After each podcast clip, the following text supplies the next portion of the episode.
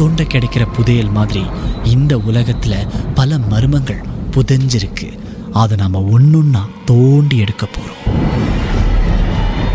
உங்களுடைய திகில் சம்பவங்களை எங்கள் கூட பகிர்ந்து கொள்ளுங்கன்னு சொல்லியிருந்தோம். அந்த திகில் சம்பவங்களை நாங்கள் ஒன்றுன்னா சொல்ல போகிறோம் கேளுங்க.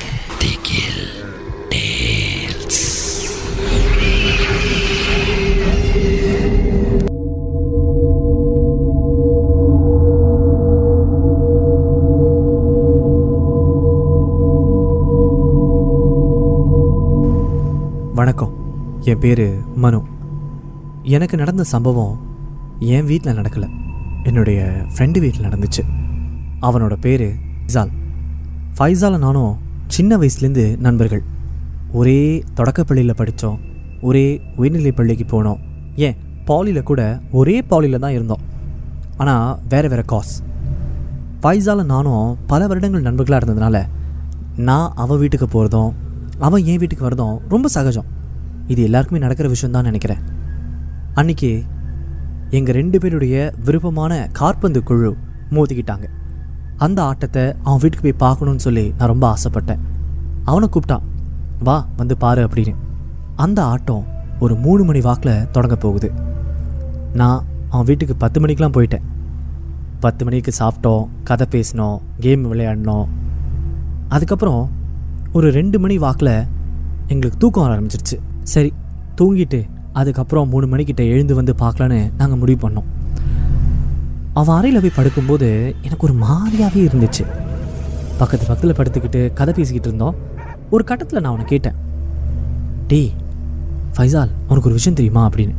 உன் பிளாக்கு முன்னாடி ரொம்ப புகழ் பெற்றது தெரியுமா ஏன்னு? அவன் சொன்னான் அப்படியா? எனக்கு தெரியாத.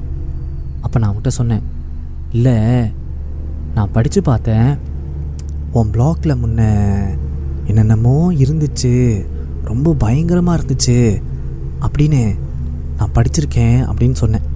அதுக்கு ஃபைசால் சொன்னா ஏ என்ன நீ? ஒன்றுமே இல்லை. நீ ஒன்றும் பயப்படாத. ஒரு பிரச்சனையும் இல்லை. எனக்கு தெரியும். அவன் என்னை ஆறுதல் படுத்த தான் அப்படி சொன்னான்னு அதுக்கப்புறம் நம்ம கண் முடி தூங்க ஆரம்பித்தோம் திடீர்னு ஒரு சத்தம். கண்ணை திறந்து பார்த்தா ஒரே இருட்டு. எங்களுக்கு ஒன்றும் புரியல. நாங்கள் தூங்குறதுக்கு முன்னாடி ஒரு சின்ன விளக்கை திறந்து வச்சு தான் தூங்கினோம் வரையில் எப்படி அது அடைச்சிருந்துச்சு அப்படின்னு எங்களுக்கு தெரியல. ஒருவேளை அவங்க அம்மா வந்து அடைச்சிட்டு போயிருப்பாங்களோ அப்படின்னு நினச்சோம்.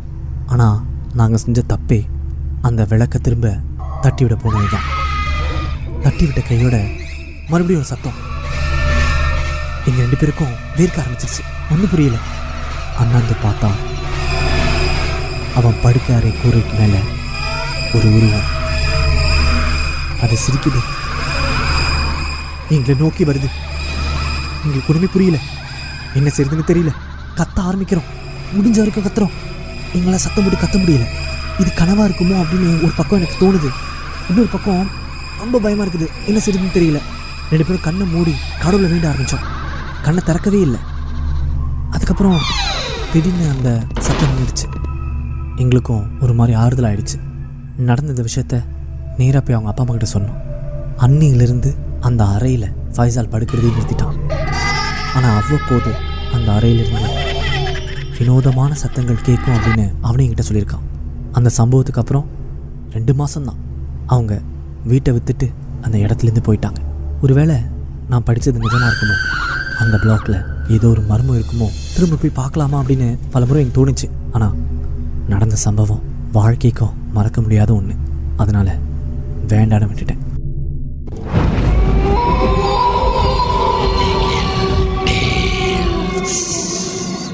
இந்த உண்மை சம்பவங்கள் உங்களுக்கு ஒரு பொழுதுபோக்காக அமையணுக்காக தான் தயாரிக்கப்பட்டிருக்கு.